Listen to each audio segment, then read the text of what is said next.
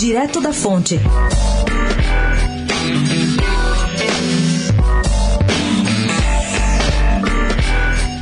A decisão do STF de tirar de Sérgio Moro o controle sobre partes das delações da Odebrecht que citam Lula caiu como um colírio na alma dos advogados do ex-presidente. Um deles, em tom de quase desabafo, disse ontem à coluna que a equipe já se organiza para voltar de novo à carga numa guerra já várias vezes perdida. Eles querem, porque querem, reverter a sentença do caso do triplex do Guarujá.